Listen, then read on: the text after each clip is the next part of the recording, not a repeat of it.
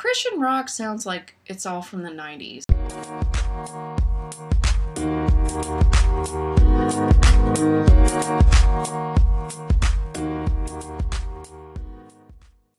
Welcome to Movie Painter. you messed up my intro. Welcome to Movie Painter Pleasure Podcast, the show that's damned for all eternity. I'm your co host, Melanie Gibson, and I am drinking this teeny tiny bottle of Fireball whiskey because I have a little tickle in my throat, and it may be a preview of what's coming for me in the afterlife after we do this podcast. It felt like a Simpsons opening. Listen to that. Mm, yummy. Okay, who are you? Oh, I'm a person. Speaking of God. Okay. um, my name is AJ Wall. That's what she wants me to say. Anyway. Well, she's drinking whiskey because we're talking about a Christian movie, and I, because uh, Christmas season, and I am wearing a Harry Potter shirt because Harry Potter died for your sins. Mm-hmm. He is your Lord and Savior. And I'm wearing wearing this very pretty cross necklace that my parents got me in Ireland. So, okay, that brings us to what we're talking about. And for the month of December, we're going to be covering Christmas movies, but also Christian movies. This is something that we discovered fairly recently on Amazon Prime and streaming. And I just have to give a little bit of my background because you'll you have to know my bias coming into it. So I grew up in a small West Texas rural town by parents who were not from Texas, and I was raised Catholic. But very early on, I was really turned off by the idea of an institution thinking for you. Thankfully, my parents aren't those types of Catholics that are very guilt-inducing and judgmental. They don't they just don't fit in with that stereotype. And that's not how I was raised. I was raised to think for myself. Um, for my socio political beliefs and my religious dogmatic beliefs. An institution doesn't think for me. So I find it very strange when people just kind of blindly follow a religion. Now, in the rest of my town, I kind of got shit for being Catholic because that was different. And then God help you if you were if you were not Christian. We had a lot of I'll just say it, very judgmental people who use religion as a weapon. They were racist, homophobic, bigoted, um, very small minded. So I'm pretty jaded when it comes to organized religion. I've just seen too much hate and damage done in the name of organized religion that I am coming into this with a skeptic's eye. But I can still appreciate a movie for being a good movie as a guilty pleasure or just a good quality movie or a, a hate watch that we're going to destroy. So I will step off my soapbox and let AJ kind of give your talk on where you're coming with your religious views. I don't think anybody cares about that. So, I, I don't, I'm not to say. Okay, because I gave this wrong rambling speech. Yeah, I'm to move on towards just the movie. We haven't even announced the movie. Um, it's God's Not Dead. God's Not Dead, yeah. Shout out to uh, Nick Duramio for, on YouTube who kind of put us in the mood to do this. He has a very funny video. Go watch that shit. Um, probably funnier than us, but that's besides the point. Anyway, He's someone Um, we aspire to be. yes. As two people instead of one. We spoil the shit out of every movie we talk about, so we're just gonna take like two minutes and give our overalls, and then we'll just tear the whole thing apart. That's Like we that's do. My, that's my plan. hmm So, Like the Romans did to Jesus' is back with the whip. so this is a hate watch, like a really aggressive hate watch. hmm but it's more like well made than some of these other hate watches. Um, that doesn't stop it from being a hate watch. It's still fun. hmm It's still fun to hate. Yeah, this is still not a good movie. Yeah, this isn't like force your way through it, you know? All the characters that are supposed to not be Christian are like the worst people that have ever existed outside of Hitler. hmm They're very cartoonish antagonists. And then all the Christians are squeaky clean and just frosted tips and shit. So, Mhm. um, Yeah, they're written very likable. yeah. Um, honestly, not there's only one character that comes across as really preachy and pushy, and we'll, we'll get to him. But um, they come in with their own bias because they are likable and chill and calm, and uh, the antagonists are bad tempered and over the top. and so. by the end, we know what Christians feel about the rest of everyone. Yep. So, because they think we're a bag of dicks. They think I'm just gonna burn along with my fireball whiskey. Anyway, okay, so that's our disclaimer in the first couple of minutes because that's how long people watch videos on YouTube and Mhm. other things. Maybe not Twitch, hopefully. But so if that's you, You found out what you found out. You can you can fuck off. Don't- no, don't fuck Uh, off because we'll do a recap and talk about So, the things we liked. and didn't like. now we'll actually go and bitch about like we're going through the whole thing. Mhm. So, um, and uh, who's the uh, director again? David A. R. White. Well, let, let's start. So we're talking about God's Not Dead, which came out in 2014. and I'm only was- asking because I want to say fuck that guy. I don't know. I didn't look that up. He's the he's the frosted tips guy. It's probably him. I am checking. Go ahead. So this was a partnership of Lionsgate, who will make anything, and Pureflix. The original Netflix. Yes, it's it's basically Christian Netflix. I think that's a horrible name. I think it sounds like the name of like a vibrator It's company. Christ- it's Christian. Pureflix. It's Christian porn. No, it's it's Christian Netflix. They have um, TV shows and movies, and you can find a lot of these movies on Amazon Prime. And I think that's the first place we found God's Not Dead. It's actually now on HBO Max. So I think this one was one that came out as like a commercial movie as opposed to the other ones, which are just like they're so low quality, they're so low budget, they're just on PureFlix streaming or they get dumped into Amazon Prime, which just sort of seems to be the dumping ground for. Which is perfect for us. yeah. So many of these that we've watched on Amazon Prime. Yeah, so so shall we get into talking about the plot? Uh, first, uh, David R. White, you're a terrible fucking human being, and I challenge you to a fight. I don't know. He played like the Christian John Wick in his own movie. All right, it can be a kickboxing match. Yeah, so the movie set up rules. one of the characters and I think the director is a man named David A. R. White who was one of the creators of Pureflix and Yeah. he's in just about He's every in all of it. every TV show, every movie. He made it so he could put himself in films. I mean Anyway. Okay, so did Ben Affleck and, and Matt Damon make yeah, Good but they're Hunting. good. okay. Okay, so we move on to the movie. Mhm. We open with a sweeping, just bullshit shot of 10 seconds of every character in the whole fucking universe. Yes, this is an ensemble cast, which I kind of like this as and one thing I do like about this movie is most of the time the pacing jumping between the character scenes is pretty good except for for one part that's unnecessary. Damn them for being competent at some. This is where it tricks you, because uh, I think the first one is Pureflix and Lionsgate, so they actually have people that sort of knew what they were doing, Mhm. uh, at least on filmmaking. Um, the rest of them are Pureflix, like straight up. I feel like they got enough movie from the first one that they just continued on their own. Yeah, they So- they had professionals, professional writers, uh, professional professional lighting, sound, all of that stuff. So this is really high quality movie, and it's really not terrible. Um, the reason I kind of end up hating it is the aggressive proselytizing at the end, and that really bothers ugh. me. So some of the messaging. So we start out, we we meet some of our main characters. We meet Josh Wheaton, not as opposed to Joss Whedon. Yeah, not Uh, the, but uh, he's a random. He's a white freshman college kid at a random town. He's got a, a basic bitch looking girlfriend. Um, and meanwhile, being dropped off at a school is uh, so he's one of the main characters in it, and we meet. he is the main character. he's, He's the main. he's character. our Romeo with no Juliet. Yeah, he is he is our main protagonist of the movie. And we also meet Aisha, who is a Muslim, which they tell us by uh, her father's dropping her off at the university where she works in the cafeteria. So he's just dropping her off at her job. I don't think she's a student there. And she has a headscarf on, and at first it looks like, oh, maybe this is a traditional hijab or and another her type of head dad covering. is just sitting there like He's like, good- make sure you have it all tucked in and everything. while he's and- driving. Like, yeah, so he's like, I do this because I love you. So, like, we get it. Muslims exist.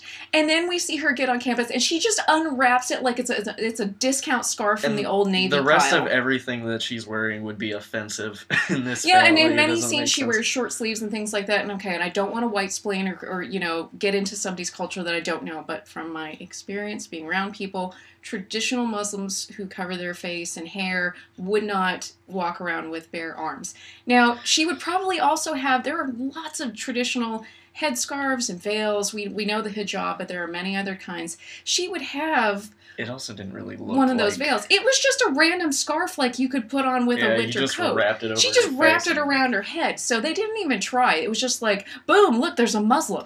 Oh, also, this is just a random thought. I just happened to notice it was always black, no matter what, and they do use other colors. I've seen They some women just wear some fabulous hijabs. Yeah, I mean, they not- they're colorful. They have flowers. They match. They're color coordinated. So no, this chick just wears a long, ridiculous black scarf around her head. She- She looks like if you take electrical tape and you wrap it around something a couple of times.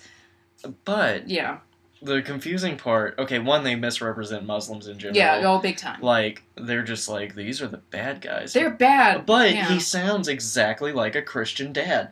He really does. There's there's one part where he says, you know, this is how God wants to be honored. He de- how he demands to be worshipped. deserves. This is what God deserves because we love Him and He loves us. I'm like, just insert a white guy and you'd Yeah, have a Christian. You'd have a. God fearing Christian. Anyway, move it. So yeah, moving along, we also meet um, Martin, who is from China, and he and Josh are both registering for classes. Which I think in 2014 you don't go to like a line outside but and then, get your printed schedule. yeah, That's but not then we wouldn't get the anymore. exposition about We wouldn't get the exposition. and So we meet Martin, and he is in one of Josh's classes, and he's signing up for class.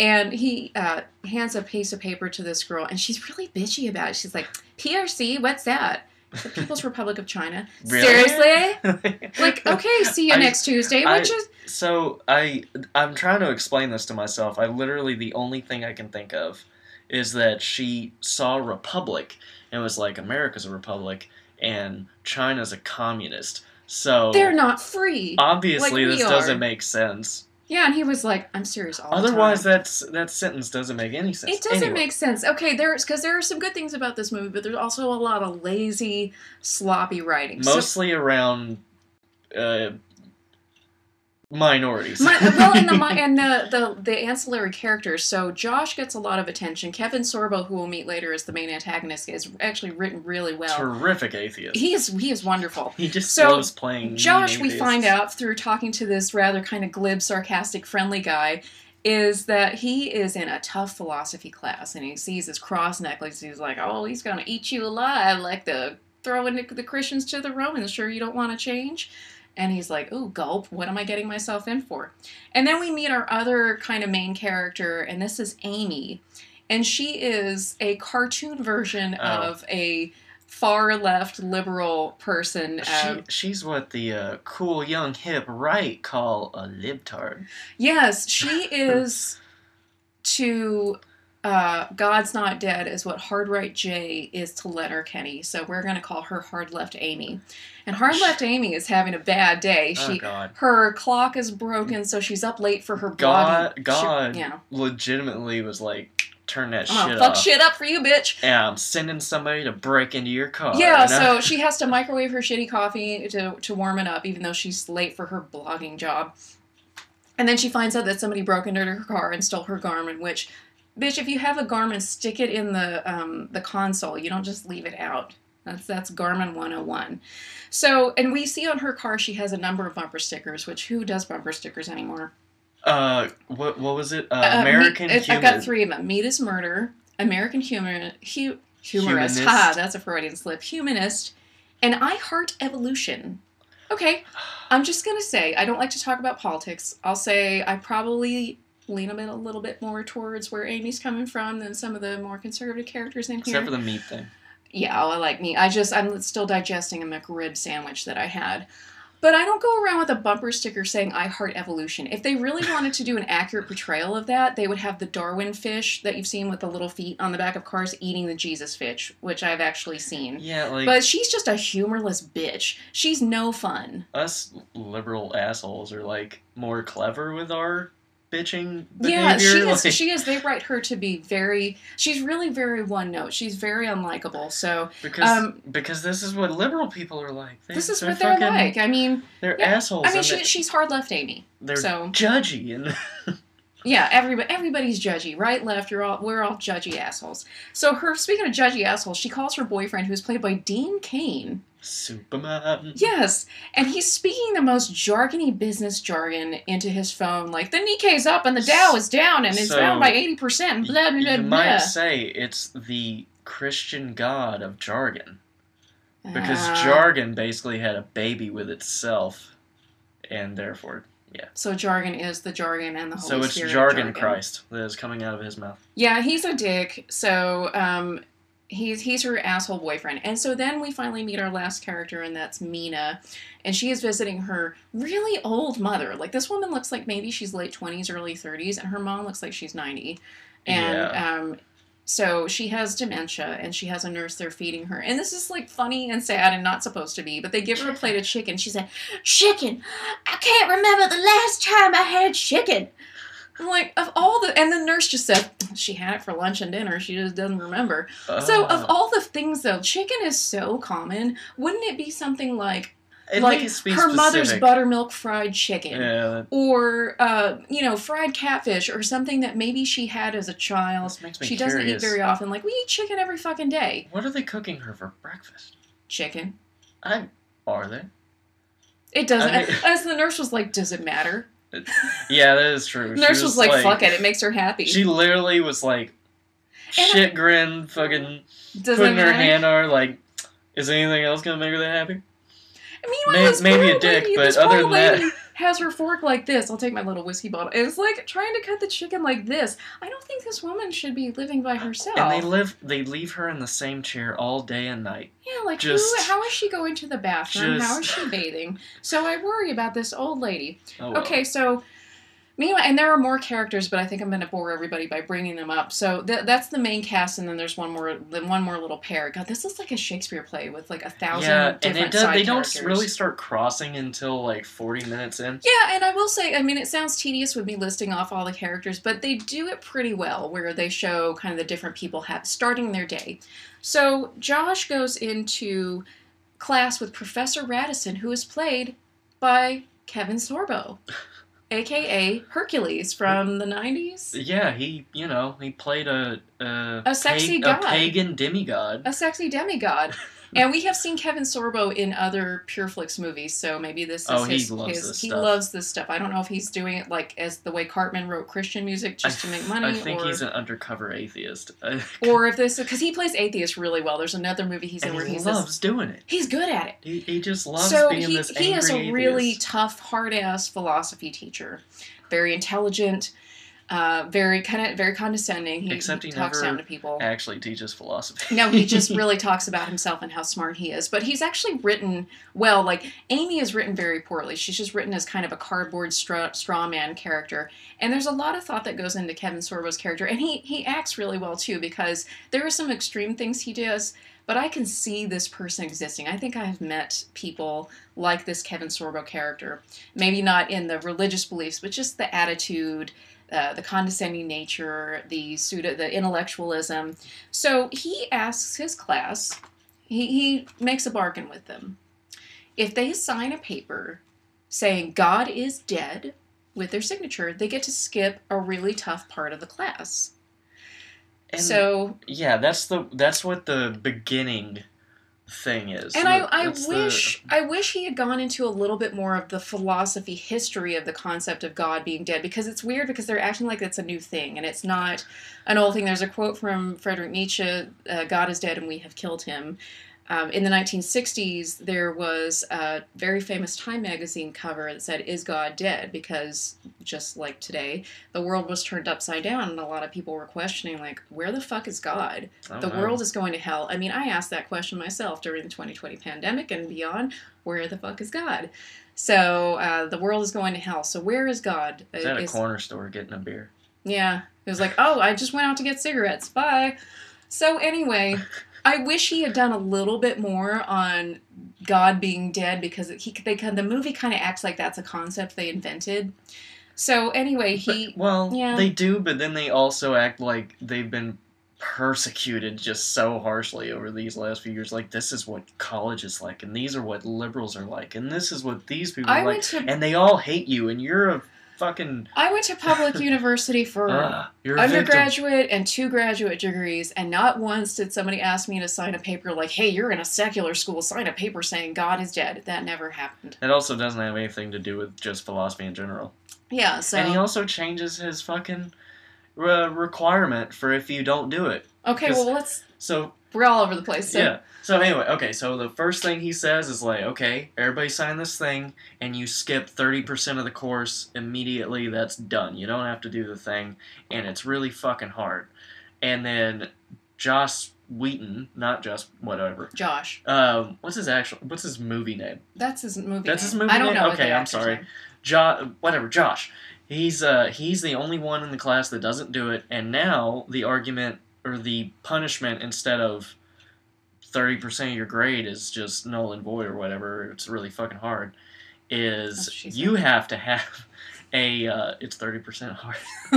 um, well, that's no it- fun. is that you have to have a dance battle with me in front of everyone. No, it's about It's a big old you- pissing contest. yeah, you have to um, argue with me that God is real and you're fucking wrong. So, hmm um, So he challenges Josh to a duel and says, You have three classes to make your argument that God is not, in fact, dead and he exists, and then you can pass or fail. And so the challenge is on, and he sticks to his guns because he is a Christian and wants to do it. And every single other person in the class was like, "Yeah, God is dead. Fuck God. No, just sign my name." And I don't I really mean, believe that that would happen. yeah, there would I think be there more would than be one other. I think there would be other people, but for the sake of the movie, I'm sure there would be people that would be like, I mean, it's just a piece of paper. So he already get, runs into trouble. Not only is he in hot water with his mean antagonist professor, who argues against the case of God existing. I think he said God was a, a he was a useful fairy tale when people couldn't understand things like uh, natural disasters and needed to be controlled and subjugated. And science and reason have supplanted superstition. Now, I think you can have science and reason and religion together, but um, But we're still more on the side of what he's. I, you know, I find I have many moments where I'm like, I'm really siding with Professor Radisson here. I don't know, you know, He's- do I believe in God? I, I'm so jaded by all the hatred and damage that's been done in the name of the reli- religion. It's hard for me to believe in a God who would support all of that. He's so. just a huge dick about it. That's really the only he's a problem. di- yeah. Radisson is a dick about it. So, um, yeah, he's he's not all bad. He's not all good. Um, but he's written real again. He's written really well. They put thought into writing this antagonist. So points to Pure Flix for that. So Josh runs into trouble also with his bossy little basic bitch of a girlfriend. His his no tit, no lip, no ass, no class, fucking bitch. But she girlfriend. has beautiful hair. She has like Khaleesi hair. She has to make up for that face. oh, that's mean. She But she's okay. You explain what a bitch she is. I'm gonna have some more whiskey. she uh, that's actually mean. She has a she has a cute face. She just has multiple pieces that are fucked up.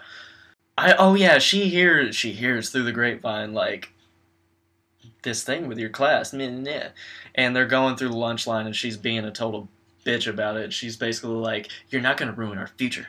I've planned for fifty fucking years." Yeah, and when she, she says, you know, I didn't give up being salutatorian. I'm going to my third choice school so I could be with you. I'm like, okay. Which is really weird. It's I don't know if being place. salutatorian is a whole lot to brag about. Like, good's good, congratulations, but it's high school and it does not matter the second you walk off that stage. Also, the like the audacity of having like in order. Like this is the third one I'll go to if I have to go to anything other than the first two that I want. so, I mean, It's that- so it- strange. wouldn't that be awful to hear your partner say, "Well, I'm just putting up with you. I'm putting up with all this bullshit so I could be with you. You should be grateful, you piece Which of shit." which is weird because she's the other Christian person. Like, Kind of. They- They, they do some exposition being like, oh, we were together for six years. We met at church youth group, which no couple So sits and reminisces. Yeah, they were 12. So that they were doesn't twelve. count. That's weird. They're like held hands. It's ugly. So, okay, and then meanwhile, we get back to Hard Left Amy. And she does an ambush interview with Willie Robertson, who is on the Duck Dynasty show. I don't watch, I've never watched that show. I know what it is, but I don't really care. He's fun though. He's fun. Like, and he's another one where, like, I probably would disagree with him. Like, we would have different signs for the presidential candidate in our yards, but I really like this guy. He's very likable. And he Um, seems. I know he doesn't actually act. He does. But this seems like how he on- genuinely But is. But he's been on screen enough that Mhm. he he transitions well. His wife doesn't. Like yeah, but that's okay. So, so hard left Amy ambushes them right when they're going to go into church, with and her he, phone. with her phone, and she just holds it out like a gun. She says that she's got like a million whatever's follows or Bullshit, you do, reads, or, and all she's got is her shitty iPhone with no correct mic. Like, Yeah, I mean, we even have a microphone. We're the biggest amateurs there are. And it's very, you know, we're wondering what is the point of your interview because she's just kind of she she looks at his wife, who seems like a lovely woman and says, "Oh, I thought you'd be barefoot and pregnant, oh, ugh. not, you know, pretty and dressed up for church." And which is like, very "Well, like strangely anti-feminist for a feminist. Just Yeah, like saying. if a woman wants to be a stay-at-home mom or whatever, let her do that. But Amy is very aggressive. But there's no real scoop. Like, what kind of new scoop are you trying to get on Willie she's, here? she's okay. So she hate. She's the meat hater, whatever. Yes, she and she acts surprised. Like we all know what Duck Dynasty Which- is. They create duck calls, and she's like, "So you you lure these waterfowl to their doom?" And he's like, "Yeah, that's what my business is." So you actually shoot them? He's like, "Yeah, I shoot them and I, I eat them." I eat them. yeah. Also, I refuse to believe that Dean Cain is not eating meat. Oh, of course he There does. is no way he's a vegetarian, but she's She's hard left Amy, so she's going to be a hard nose she on takes everything. she takes meat. you some know how all those liberals are she- vegans. She likes some meats. she likes that Dean Cain meat.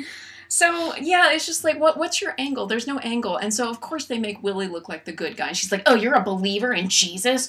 Oh, how could people stand it that you all pray on your show?" And he's just like, "Change the channel."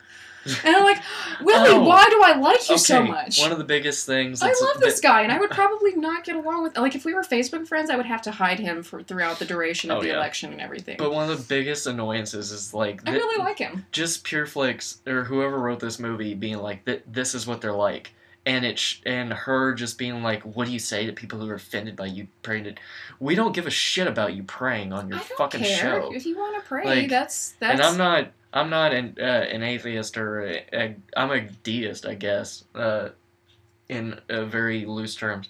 But uh, yeah, I don't give a shit. Like, I, yeah, like he said, which he's he, offend me. he is correct. We can change the channel. They're the ones that are trying to push it back into school, so they can shut the fuck up on this point. anyway, but yeah, she's they they write the people who are supposed to be on this side of the fence so fucking aggressively.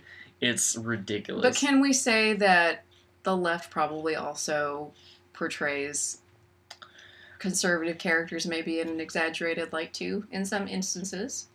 oh, we but both sides do it all the time. But It's I so guess it's so I- egregious in this movie and it's so poorly done because I- again she's such a cardboard character. They put so much thought into characters like Professor Radisson and some of the other characters and Amy is just so wooden. I guess what bothers me with this isn't that it's like a left versus right thing. It's like these Christians being little puss boys about being we're the victims and this is how you're treating they won't us. let us like, say Merry Christmas. I'm like, bitch, you won. this is a Judeo-Christian country, whether you like it or not. Yeah, no, y'all y'all won. So anyway, anyway, um, so Josh, back to Josh. He is he is troubled, and he goes and meets with Pastor Dave, who is played by David A. R. White, the and he's face like, and he yeah, this guy has with this frosted douchey tips. frosted blonde hair that was a big thing in like 2002, and he won't let it go. I'm like, He looks like somebody that would be like in a Dawson's Creek, but Yeah. he's really old now. He's a decent looking man. I'm like, if you just comb your hair differently and don't do that stupid blonde color, you'd look okay. So he kind of gives him these vague answers. I kind of like that scene though, because he he comes off super fucking lazy. He does. He comes off very chill. He's like, nah, I don't know. And he, he um, suggests a Bible quote. It's like, this is how you're going to win him over. Matthew 10, 32, 33. And I actually have that in my Bible. Whoever acknowledges me before men, I will acknowledge before my Father in heaven. Whoever disowns me before men, I will disown before my Father in heaven. I don't know that dude. Does that prove anything? Like, well, it's not about proving it. It was him like giving him the uh, Giving him the strength like telling him what well what should i do well this is what you should do the bible just said you're going to hell if you don't support god right now in front of Mhm. everybody so Yeah, and guess you better start supporting god Yeah, so it just basically gives him the courage to say you're acknowledging God, and that's kind of a nice little throwback to something Willie says. He's about to walk into church, and he basically says the same quote. It's like, um, "He, he, whoever acknowledges me, I will acknowledge to my Father in heaven." So he's like, "I'm gonna go do some acknowledging."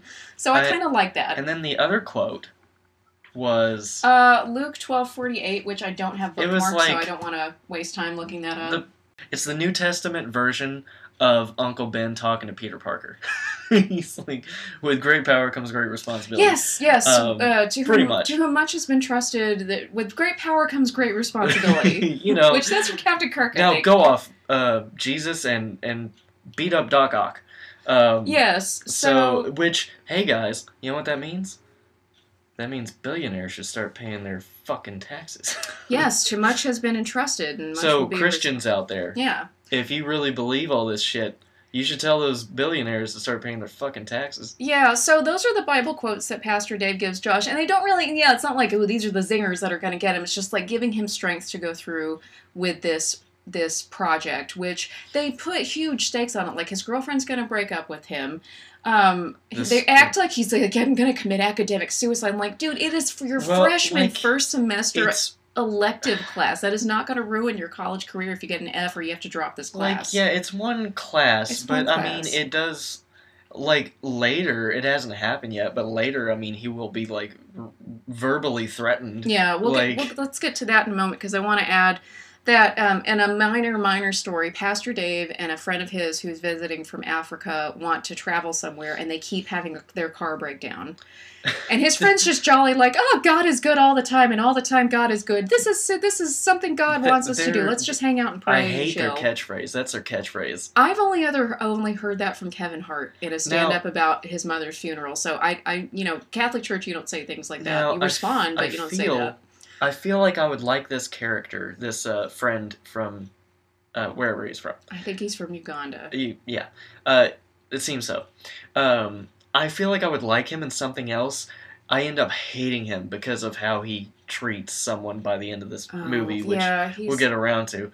he's Um, irritating. it's just So- like he's very positive. He seems like he would be a like if I had to listen to somebody be a, a preacher or like, whatever. "Oh, you're gonna make me Like, have faith in humanity Okay, again. that's fine. You seem like you legitimately do good work. Yeah, like you. This other white dude you're hanging out with probably not. You love God and and believe in His mercy. I, d- I and do love that beauty of life and all that, that the farther this this plot thing goes on with the car, it seems like the car is going to be how um Pastor Dave. Pastor Dave like gives up on God. Mhm. Like like so it Pastor Dave is having a crisis of faith. you know like how in Signs Mel Gibson's wife is hit by a car and he's like and that's it for him. He's just uh, I'm done. How could God take my wife? I'm a good Christian. It, it's a it's a car. Also, back to hard left Amy, we find out she's been dodging her doctor's calls because she's too busy with her, her left wing blog, you know, because it keeps you so busy. So it's just in a very vague way, her doctor tells her, You have cancer. And she's like, Oh, I'm going to die. I don't have time for that. I don't have time for cancer, which I kind of love that because I could see somebody saying that. Oh, and it, yeah, it's a woman's hospital. no, not so- yet. We're not there yet. Is it not? I have to. That's I- when we know I she have has a little bone to pick with this. Get there in a minute. There's a fucking eye chart, and it's like they do this in every movie. There's an eye chart in uh, the doc. I have been to many doctors' offices and exam rooms. There isn't even an eye chart in my eye doctor's office because she uses a projector. The only time I've ever seen an eye chart in a medical office was when I went to CVS to get my flu shot, and they had, for some reason, like a kindergarten eye chart on the wall. Let's see. When I went That's the only time I've seen an eye chart in a medical office. when I go to the Retina Foundation in Dallas, they have eye charts, but they don't like leave the things up. yes. It's something why? you like slide them in. And pull 'em Why out movie sets do you always have an eye chart? Your your test results say you have cancer. What tests did she have? Why did she have the test? What symptoms? And they give us nothing. Just you have cancer. Oh shit! I don't have time for This cancer. this is how I know it's vaginal cancer because it's a Christian movie and they can't talk about that stuff. Women but- don't have vaginas. not at all. No, not in Christian movies. They just get babies from the Cabbage Patch. All right, so we get to Josh doing day one of three. Holla, of his argument, and so he does a pretty pretty good thing, and uh, you know has a nice pretty presentation. Makes me think of the the series Cosmos with Neil deGrasse Tyson, Yeah, which I would much I would rather watch that than Josh's presentation. He found a very good like course online. To, yeah, to so he, he feels like he does a good job, and then Professor Radisson's just like, hmm, he swaggers up and throws a bunch of quotes at him and pokes holes in his argument. So Josh is like, oh, I don't know how to respond to that. Basically, okay, so uh, technically he gets the argument wrong from the get go because he basically was like, okay, so everyone thinks the Big Bang Theory is the thing. Okay, fine. Well, in the Bible, it says, let there be light, and then, uh, so that's the Big Bang Theory. Except in the Bible, that's not the fucking order. in the Bible, it said the earth was without form Mhm. first. and then the Big Bang. Yeah, actually, the arguments are pretty good. We won't get into all the details, and then the horror music I think, starts. I, I don't. I don't know about good. I think some of the arguments are interesting. they are interesting and, and thought provoking. and then other arguments, I think this guy should have yeah, been he's just like, way more abstract. yeah, he talks about circular argument, and then he does it over and over. It's like, well, it's true because the Bible says it, and the Bible says it because it's true. But So- Stephen Hawking's wrong because he said he's right because he's wrong. Yeah, something like that. So anyway, Josh is walking down the hall, thinking he did an okay job. We start to hear creepy horror music, which Oh, it sounds like Goosebumps. Yes. Like I mean, the the the old classic '90s Goosebumps theme. Like Yeah. exactly. And we see this And- hand come up and just ah, and slaps him. And he's, "How dare you uh, embarrass me in front of my students?" And so Professor Radisson, we find out later in the way he treats his girlfriend, he is a narcissist, gaslighting God. asshole. And, And, so he asked for it. he He's- asked me like, "This is this was this guy's assignment to give his argument." Like, bro, you asked me to come in. What's up? Yeah, so and he's just like, I'm gonna ruin your college career, and this is so funny. He's like, What'd you say your major was? Pre-law? We don't even give degrees for that. How do you have that? Don't answer. Like, so thank you though, thank you though for addressing that because pre-law is not a degree. Pre-med is not a degree. You don't He- get degrees in that. He like.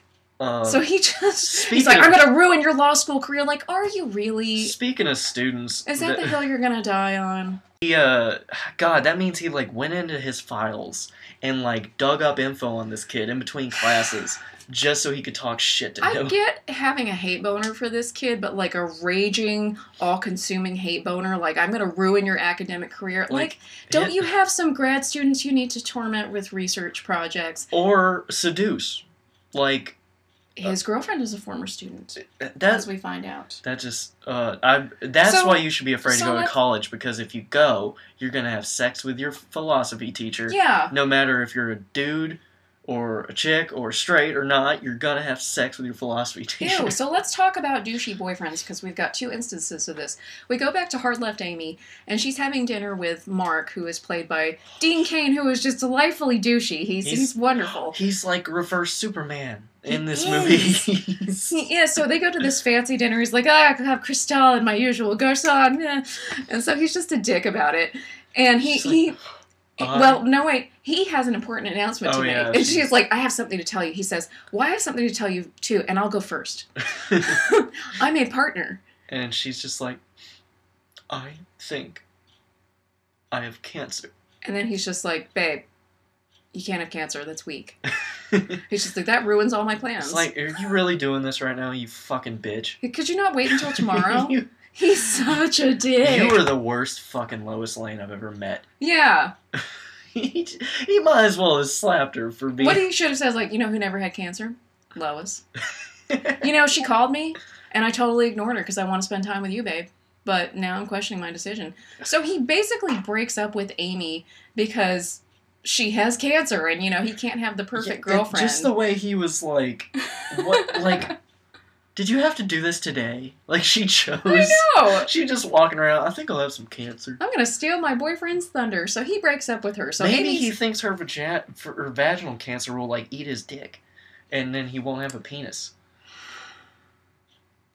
Well, how, how's he going to have sex with all those prostitutes he's probably seeing on the side. Oh yeah, he's totally Trump light. So yeah, he's probably. so he's he's a delightful asshole. So he breaks up with Amy. Meanwhile, we go back to Mina, who is the one with the mother who has dementia at the beginning, who's never apparently seen chicken before, and she's at she's at their a, house. I don't know if it's hers or her boyfriend's, preparing for a dinner party, and her boyfriend is Professor Radisson, Kevin Sorbo, and he comes swaggering in like, "Hey, babe, what's up?" And we come to find out that she had bought, lovingly bought a very special bottle of wine, and she forgot it in the car. And she's like, "Oh no, I'm sorry." He's like, "Oh, And it- that's not a big deal." and neither one of them Neither one of them go out to get it. Like, just walk walk. It's, hold on, I'll get all the way in front. Walk that way. like ten feet to your car. Like neither And one of them was like, well, let me get the keys. and they they do some. I, I won't, again, I won't go into details. Maybe AJ can put some clips in of his little gaslighty things that he says to her to kind of sh- display his power and his dominance over her. We find out through exposition that she was his student, and so he was out to seduce her right away. But at first, so at first he's like complimenting her on how smart she is, and then she's like, "I almost failed with an A minus, and, and he's like complimenting, complimenting, and she's looking all sad. And then immediately, as soon as she's like, "I want to talk about something," he's like, "Oh well, now you're not even thinking. You're being a woman." That is classic love bombing and then uh, withdrawing. Having been in a relationship with a gaslighting narcissist, I know how that feels being treated that way. And so that's May- what they do. Maybe it just They reel you in and then they hit you with compute in my head at all. So I guess, well, good. That probably means I'm not a gaslighting narcissist. I guess. I might be a narcissist, but I'm not gaslighting. I'm not smart enough to be a gaslighter. So anyway, he's he's a dick, and the gaslighting starts. And so, meanwhile, the car drama with Pastor Dave continues. They can't get a rental car. This, they literally. The, okay, so the rental dude brings them the car and he turns it over and it refuses to turn over. And then he's like being a dick to this guy. And he's like, "W- w- What happened to service with a smile? Um, this guy is over his his allotted hours for work. He needs to go and and he uh, is do- auditioning for a play. yeah, he's got to go do his audition, which is something he's interested in. He's not a slave to you. He's working overtime right now that he didn't need to be, but you called in an order super late and you picked a small business owner instead of picking like Enterprise that would probably be there overnight. And this is on you, you son of a bitch. Fuck. So really, Pastor Dave fucked himself in the car situation, but it really he Pastor fucked himself Dave- right in the pussy. Uh, uh, Pastor Dave, stop talking about pussies and vaginas and stuff. So Pastor Dave is just he really doesn't come into play until the very end of the movie.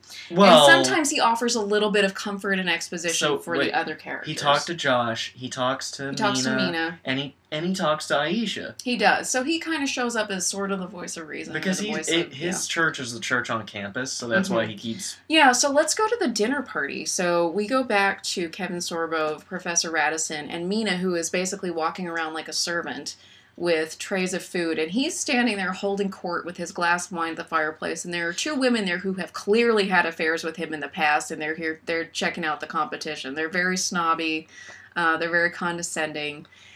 And so they're all like, "Oh, I heard the scoop on campus is you have a, a student who wants to prove the existence of God."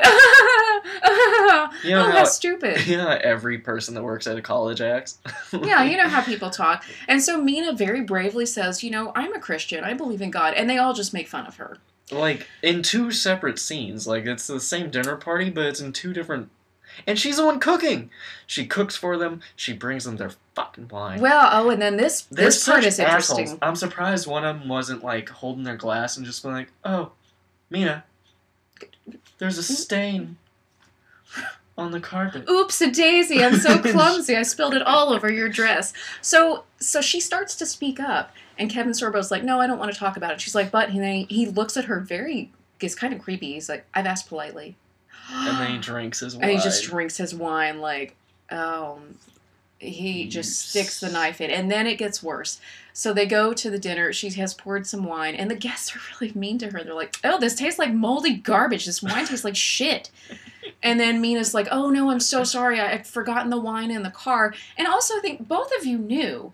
Yeah, and then. Why did you serve the wine? If you knew, like, I, I assume that's not your only bottle of wine in the house, or you could go out and get more. And then he he slaps her with that fucking that quote, the Latin from Or Socrates or whatever. It was great. And it was I don't care. Uh, well, and Socrates was great. and he over uh, they always do this in movies. He over enunciates and enunciates it, so it sounds like a hick trying to say some Latin shit. It's like he's he's saying, like- "Como estás usted?" Yeah, That's what he sounds like- like. No te veritas. Like that's all he had to say. No te veritas. Run it together. And he's like, no te veritas. And then someone on the other end of the table who's an even worse person, because at least he's been around this woman long enough. They probably wore on each other a little bit, and they can they say things that if you said to a rando would be like punchable offenses. This other dude on the other side of the table just insults his girlfriend. Is like, it's Greek to her. They're so mean to her. They're so mean to like, her. Who, God. who do you go home with, you asshole? Like, Oh, that I feel so embarrassed for her. So again, this makes me side with the Christian characters. So then we cut back to Amy, who is at all the sign says is woman's hospital. So it's got to be like breast cancer. so the vaginal cancer. Oh, Yes, maybe vaginal cancer. She's getting an MRI, and the funny, I've had two MRIs. You don't have to wear a hospital gown. Uh, unless maybe you're already admitted as a patient or something, but they don't really show much about her. They just pick like random medical things. So, having been through an MRI once or twice, I know that certain things they got wrong with that. And then this is really creepy. She's back fully dressed, like not in a hospital gown anymore, in one of the exam rooms. And we see the perspective of her looking out of the door, and the doctor says, There's somebody you want to call? And she's like, No, there's nobody and it just very slowly closes the exam door, like closing the door on the audience. We're like, Like, what the fuck is he gonna do to The her? implication of sexual assault is strong. the implication. Oh, well, the implication.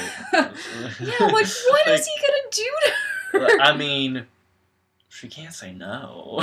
Oh my God. so things are not going well for them. You know, as I noticed, the, the the female characters, like stuff is going to hell for them. So Mina has been horribly embarrassed by her jerk boyfriend, Professor Radisson. Uh, we'll get to the third one in a minute.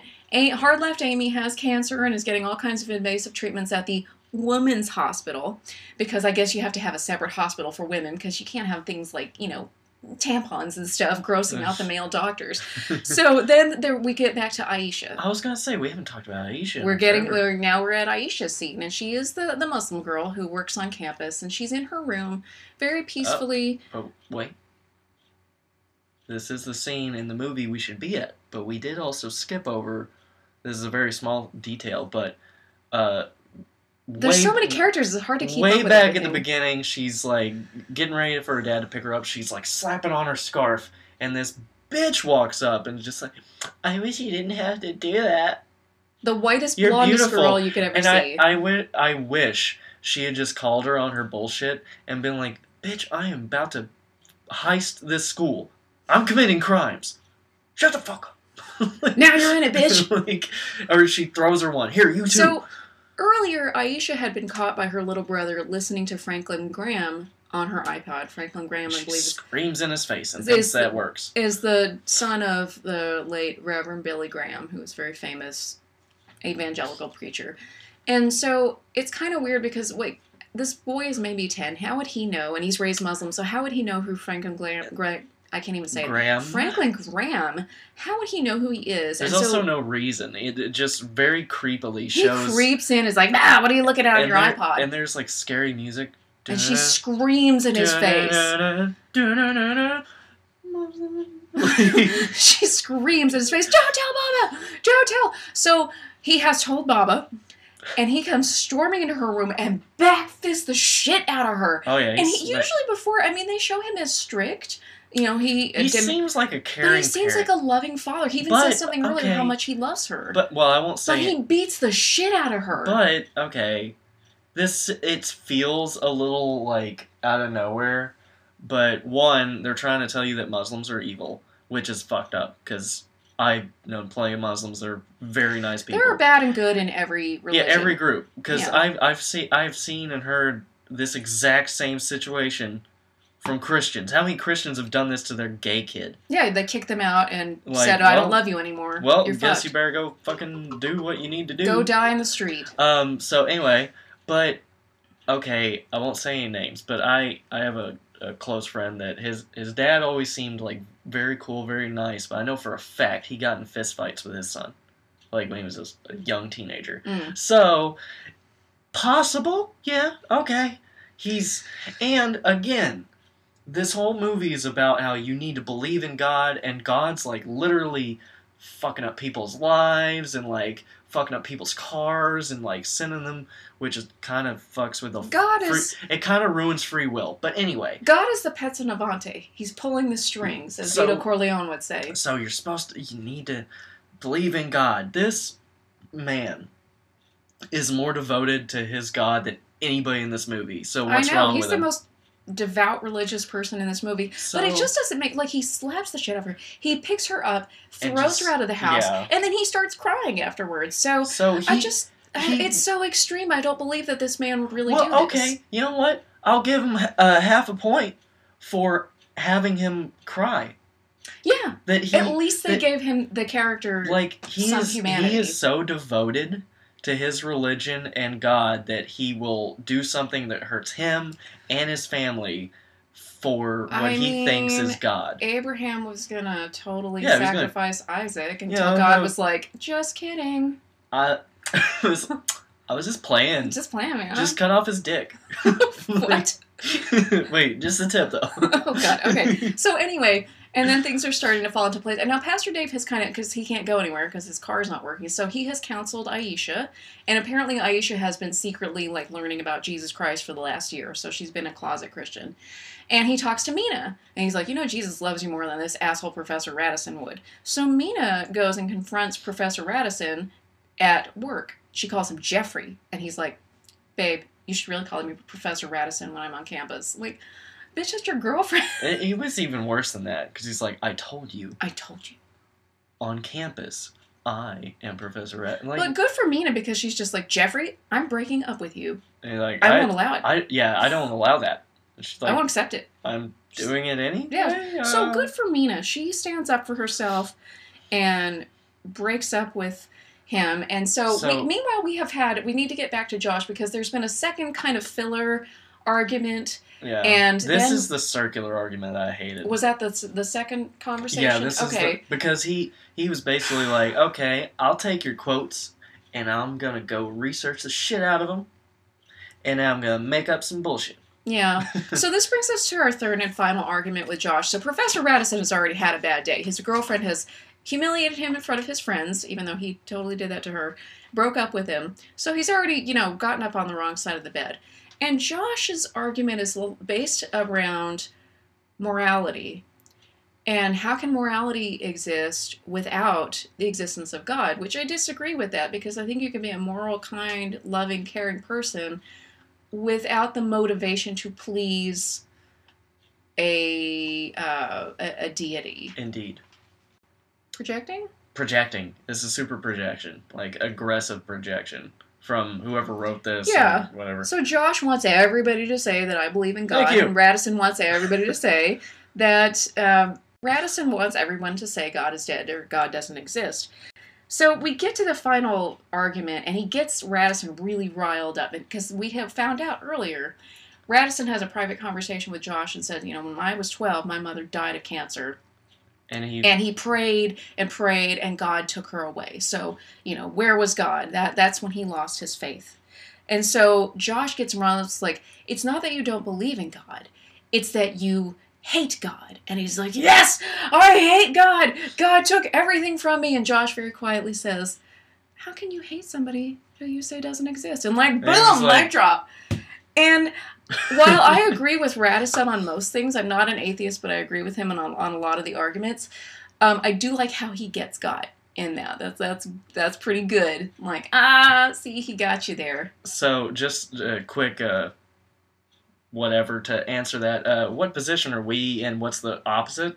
Um, we're like in between on this, I guess, because we think both these characters are assholes. Um, in one way or another. One of them is like made to look like the hero, and one's made to look like the villain. Either way, they're both being dicks about what they're Forcing their beliefs. forcing people to believe, uh, which we know we. If it was just argument for argument, we'd be more on the side of the atheist professor. But he's a he's totally in the wrong. He's not supposed to be here to tell people what to believe. No, he it's philosophy, and he's a dick. you shouldn't force your beliefs on people either way. So okay, so he he just Radisson has kind of been shaken.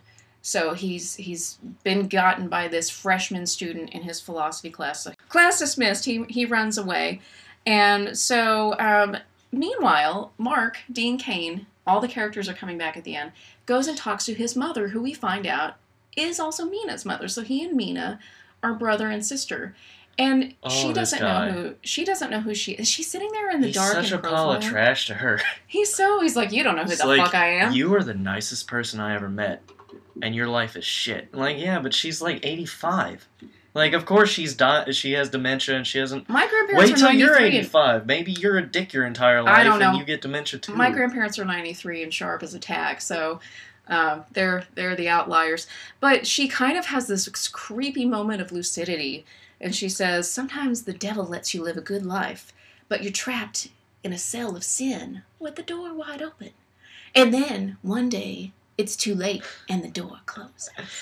I and you're trapped in all that sin. I love that line.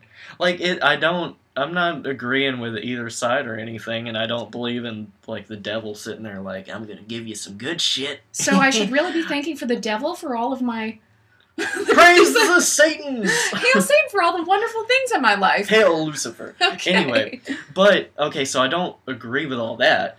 But I love that line. It sounds like something out of the Green Mile. It's It does. It sounds like Stephen King wrote this and has this has this uh, crazy woman who has this moment of lucidity. That's like something Mother Abigail this might say. Satan does believe in God. Yeah.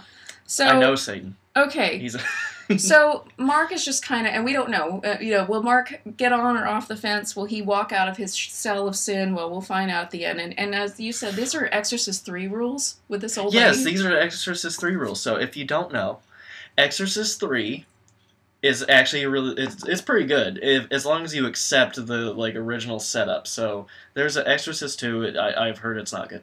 Um, Exorcist 3 basically a demon is infesting people and murdering people, the same demon from the first one.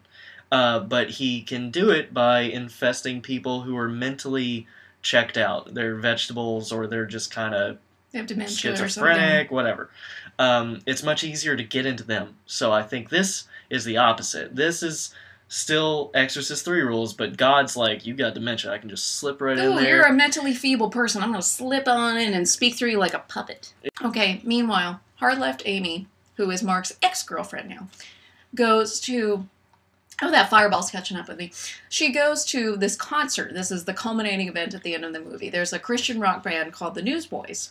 and everybody's there. Aisha's there. Everybody's there. Mina's Aisha's there. and Josh, Mina, um, Dave, Dr. Dave. Martin, yeah. the Chinese guy, who Pastor really Dave. he just didn't have enough of a storyline to to even bother with it. So He's we just vaguely, He's just there. ethnically stereotyped a lot. Yeah, he's just they they don't do much with his character. So He's- everybody from the movie is going there, and Amy just shows her press pass, and she kind of goes into ambush interview the newsboys, and she's like, "Well, why do you believe in God?" And then she just looks down and goes, "I have cancer. I'm dying." And so she has this crisis of faith, and they're cool. Of course, they're going to be cool about it because they're written as She's the so aggressive in all of her quote unquote like uh, interviews. She just basically says the most insulting thing right off the bat. So you just believe in Jesus and God and meh, bunch of stuff that was written in books a long time ago. And You the- love Jesus. the- Ooh, you and Jesus sitting in a tree. K S S I N G. So Amy prays with the band. Oh, but wait, wait, wait. One thing. Um, I hate the answer of the newsboys. Um, the first one. She so she says her thing about like, so you just believe in this and that, and he's like, well, you and me, we're mortal. We'll be gone soon. But Jesus and God, they're eternal. Think about that. Think about that. like, uh, it's fine that he believes it, but it doesn't. Just because you say it, and then doesn't mean it's true. don't doesn't mean you just go like, well, think about it, and then. So and they- then you so get they- to dip out. And this is when I, I wrote this down and I didn't realize AJ had this thought. Apparently, religion is the longest game of telephone ever. I er, Thousands of years of people just like, you know, God did this and God did that. All religions, not just Christianity. Every single time I've tried to explain what I think about religion, this is how I explain it. If you ever played telephone as a kid, it's like say sugar, and by the end of the by the time it gets over there, it's like pontification or something. Oh, that's a um, perfect word for this episode. Oh, cool, perfect. Um, but think about that written in different languages, hidden behind vault doors, where people like nitpicked and decided, well, we're going to put this in here. That's not a good translation. We'll switch that word to this. Um, we don't even have a word for that anymore. Uh, Yeah, and I will Fuck. say, I, I said I was raised Catholic earlier, and I'm really not trying to defend the Catholic Church because the Catholic Church played a big role in controlling and subjugating people in the name of religion. So they manipulated a lot of it too. also, the Crusades. So, also the Crusades and uh, the Spanish Inquisition and uh, all kinds of other things. so yeah, fuck those guys. But um, Except for the saints, I still pray to Saint Anthony So, and yeah. Saint Jude. it's just a big game of telephone. So maybe there were some things, even very known atheists um, agree that certain biblical figures like Jesus were probably real people, and and other religious figures that are written in the same sort of Mhm. like pro- prophetic style were Yeah. probably real people, but. There's been a lot of Yeah. changes. Christian rock sounds like it's all from the 90s. All the music just sounds the same. it do, it's like they got locked in that time and you know they're not good so they just keep doing that again and again and again and again and again This comes to the end, the climax of the movie. Professor Radisson, again played brilliantly by Kevin Sorbo, is really Oh, upset. His girlfriend's broken up with him. He got schooled in class by a freshman student. And he's sitting there, he's trying to call his ex girlfriend and, and wants to talk to her. And then he finds a letter from his dead mother that just says basically, like, don't give up your belief in God, blah, blah, blah, blah, blah. He's probably read it over many, many times. But he kind of, he's like, okay, maybe I'm starting to get things. So he races down, he starts to walk towards the big convention center where he figures he sees in the newspaper that the, these that this Christian band is going to be playing there. So he's like, well, my girlfriend's a super Christian. She's probably at this concert, or That's- maybe she had mentioned it to him. So he's walking there. Meanwhile, our really tiny ancillary characters, Pastor Dave and his friend, have finally started their car. it finally works It and finally I, works I because actually his like friend the, prayed. I like the scene leading up to it because he's basically like, I'm gonna do a prayer, and he does his little prayer. Pastor Dave's friend. Pastor Dave is being an asshole. He's like, that's it. That's that's Have your a little prayer. faith, Pastor He's Dave. like- Come on. Do you have a better one? And, and Pastor Dave's like, that's true. All right. so Yeah. he's like, okay, I'll turn the car on. He's like, no, you put the bags in the car, and then w- have have to faith. have faith. so yeah. that's all fine. I like. I this guy seems nice. It works. He turns the car on, and now he doesn't have to kill himself over his transmission, even though he could have just called a mechanic. Um, Okay.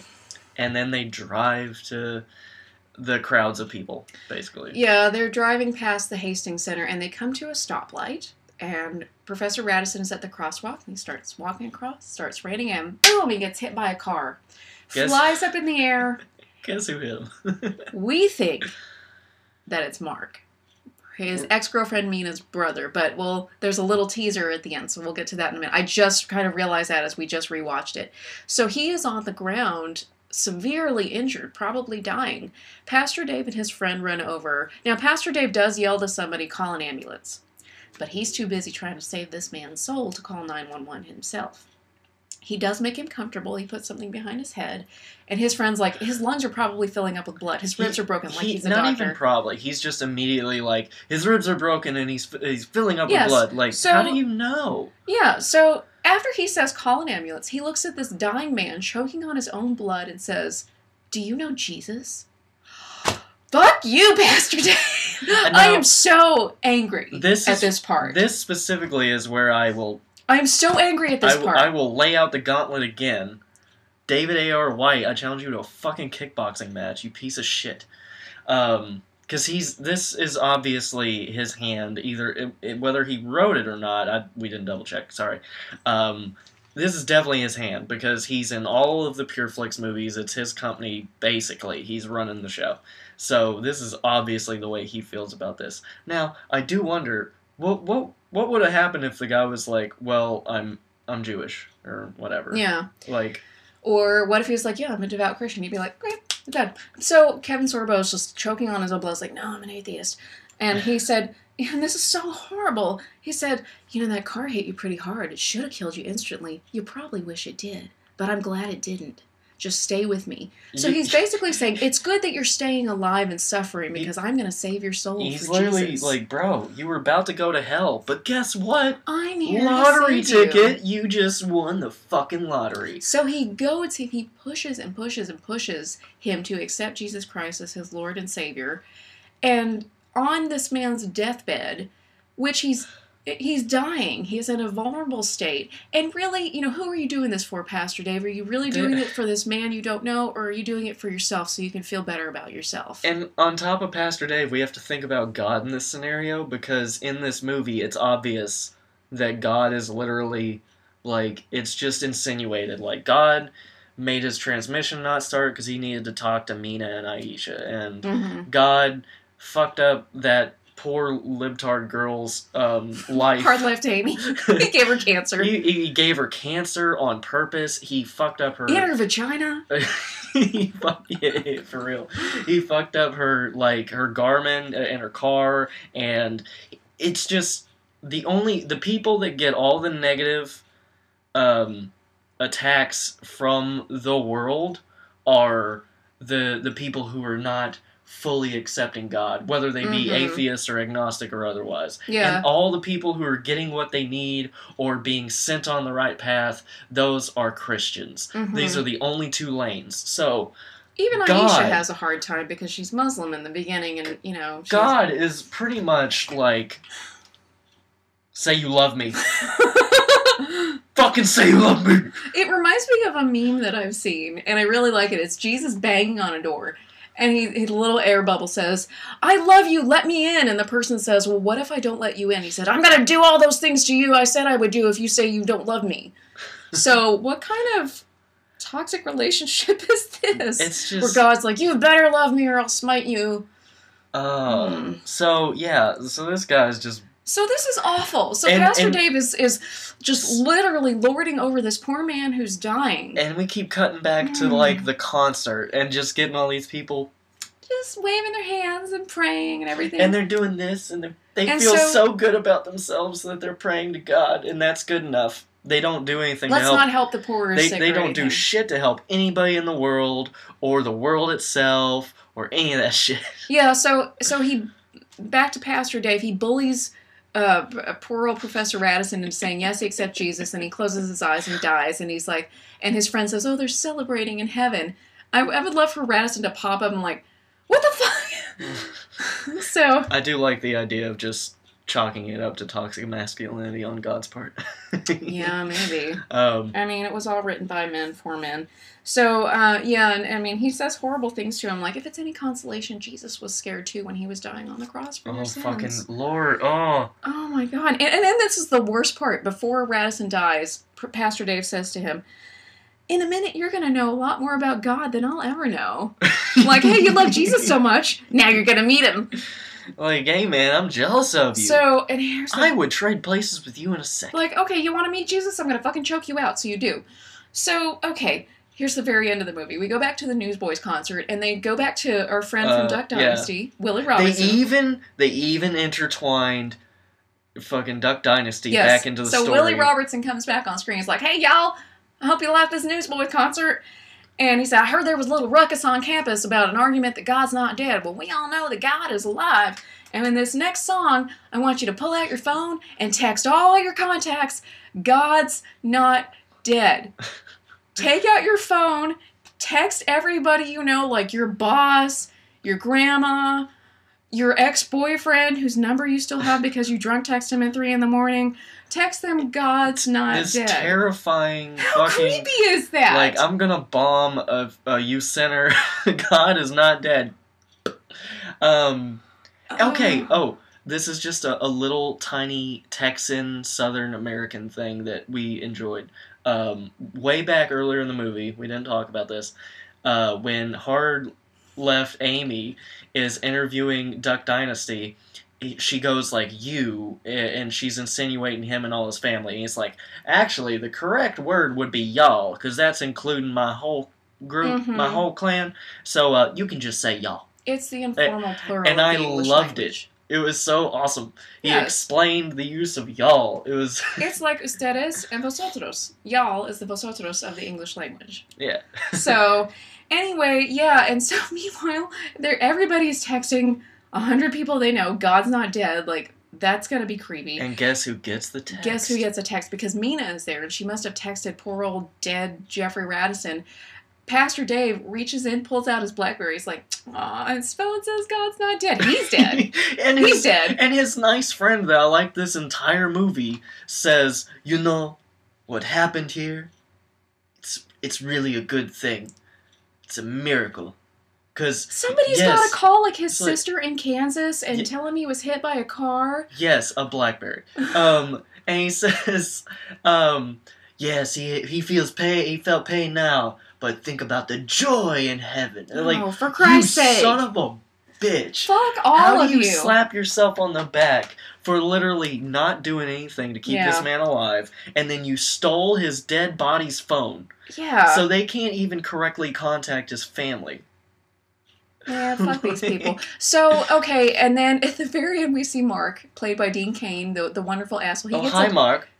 He gets a text on his phone, God's not dead. And he just looks at his phone, he's like, nah, throws it over. And I swear, they do like a weird little pause on his license plate and kind of the back of his car, which was the same image as when the car hit Radisson, stopped for a moment, and drove off. So as the second time I watched it, I'm like, Mark was the one who hit him. And Yeah, AJ oh has been saying earlier, like, I wish Mark could meet Radisson because he was mean to his sister. I think it would have been a better. There were a couple things I think would be better story beats.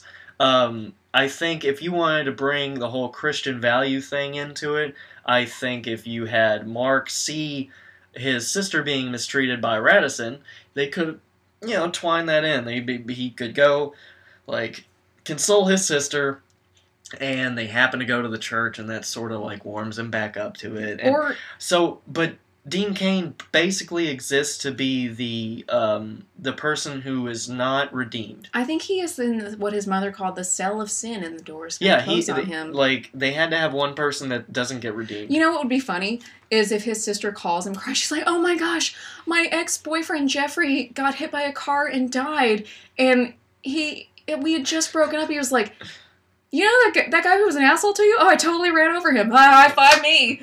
Fucking hell.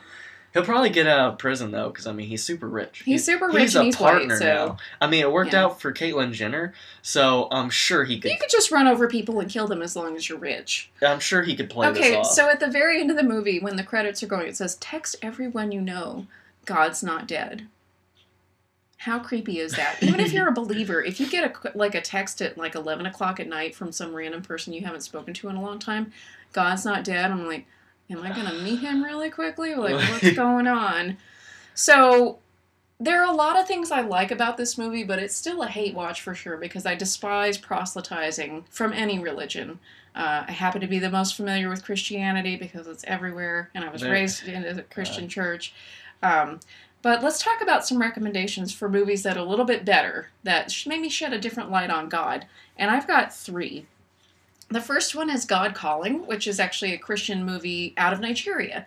And it's pretty good for the most of it. Gets really weird at the end. There's still some like things that make you go like, really Uh, God? like you're really pushing Like, it. really God? But it's Uh, pretty good. And the acting is really good. acting is good. Some of the writing is really good. Yeah, and it's just Um, nice to see a different culture. I mean, most of the Pure Flix movies are American, so it's nice to see something different. Um, the second movie is called The Devil All the Time. Now, it is Oof. it is a mainstream movie based on a mainstream novel of the same name. And actually, Netflix. Both yeah, of them on Netflix. it's on Netflix. The first time we watched it, we actually thought it might have been a Stephen King story, and there are a lot of there are a lot of intertwining characters. and it was inspired. We looked it up, and the like the person who wrote it said it was inspired by Stephen King. So. yeah. So And it will make you look very harshly on uh, uh, Christianity. reverends and power, basically. Yeah, absolute power corrupts absolutely. So that's my second one, and then my third one is one that we recommended in our Thanksgiving special, and that's The Man from Earth by Jerome Bixby. And Yeah. that's one. I, at first, I thought I would like to see Professor Radisson sit in on the conversation with all these academic intellectuals. Um, he may be too much of a jerk for them, but it's it's just a long philosophical conversation that that kind of uh, breaks down a lot of things about religion. But it makes you think and it makes you reflect, and it really doesn't give an absolute answer. So those are my three recommendations. What do you have? Um, so I I think I only got one, and it's Where Hope Grows, which um, is a really like. So we we go and look for these Christian movies, right? And uh, it's Mhm. about a a person named Produce who is Down syndrome, and he's a Christian, and he meets this guy, and they basically strike up a relationship, and it's a it's a Christian movie, but it's it's actually really good. It's one of our favorite ones. It's it's really good. it's yeah. not proselytizing like even the christian stuff this guy that becomes friends with produce who's the actual point of the movie um, he gets into produce's life and it it's it's not like you need jesus it's just like i like going to church and you're my friend so i'm gonna invite you to church with me Yeah. and just being around him and him being a nice person and uh, all this has positive influence on this guy's life and it and William Zabka's in it. yeah. Uh, Johnny from Cobra Kai. Yeah. Yeah, uh, I don't know why, but he's in there. I think it was like right before Cobra Kai started. Maybe he needed a little bit of pocket money, so um, he did this Christian I, movie. I I hope this is the movie that they somebody saw him in. It's like, man, he can still act. Man, let's start a show. we should totally do a show based on Karate Kid. Yeah. So- and he's a drunk in that Yeah. too. So yeah. Do you? He's basically Johnny in that movie. So, do you have any other recommendations? no other recommendations. Um, so okay, big takeaway from this trash garbage movie that's somewhat well made. Yeah. Um, damn you, God's Not Dead, for being kind of okay. the the insultingness of what the the hardcore Christian characters put above all other values is really ridiculous. like the fact that they care more about forcing people to on the surface agree with them Mhm. than helping people, saving people. I know that, that oh he helps uh, Mina whenever her boyfriend is being abusive, but like anybody could do that. They suggest that all if you're an atheist, you have no reason to be moral or an Mhm. agnostic or whatever, like you have no reason to be moral. You're a bad person. Well, guess what? If I steal some shit, people might steal from me. If I murder somebody, I'm probably getting murdered. I don't need you to tell me that shit. And just being a good person, just having human decency is not necessarily tied to one religious dogma. Yeah, n- none of this. Like they and they okay, and they besides the fact that they basically don't acknowledge so many other religions, they're just like it's atheists and Christians and Muslims, and two of those are bad, and this one's good. So- holding up that finger on purpose. um, so there's that. Just the the victim mentality that exists in it. yeah, it's the same kind of victim mentality. It's like they won't let us put up a nativity. They won't let us say Merry Christmas. I'm like, you Of, like- can do whatever you want. Yeah, they don't even address Jewish people at all. Like they Yeah. don't address Jews, Hindi, um, Hindu, uh, sorry, that's a language, not a Hindu. Um, Buddhism, Buddhism. What All about Buddhism? of- Buddhism would be a great one because it's a, a totally separate thing. It's not a monotheistic.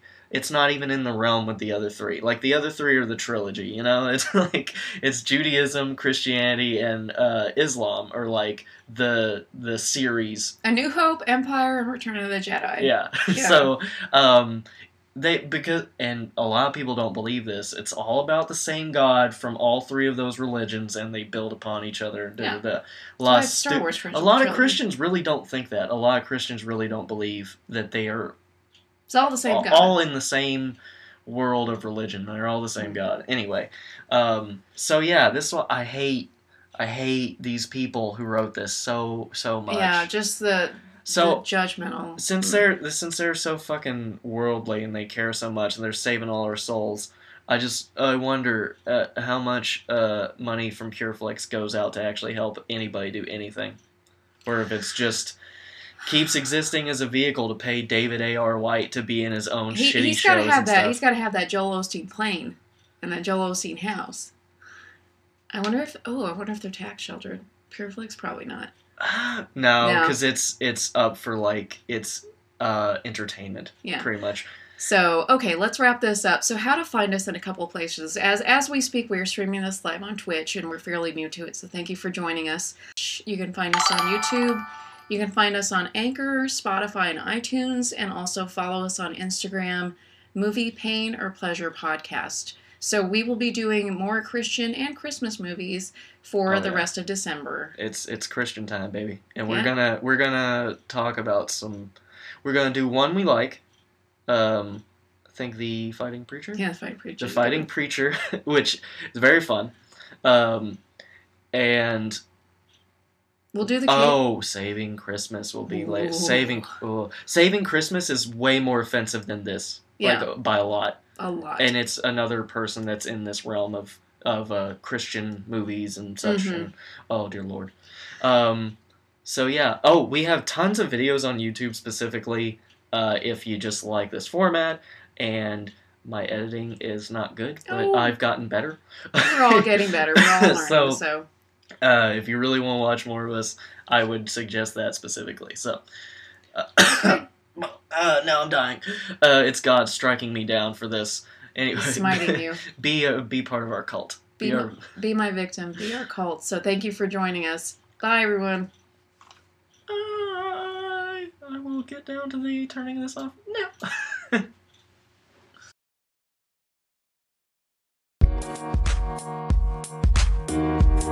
We'll be right.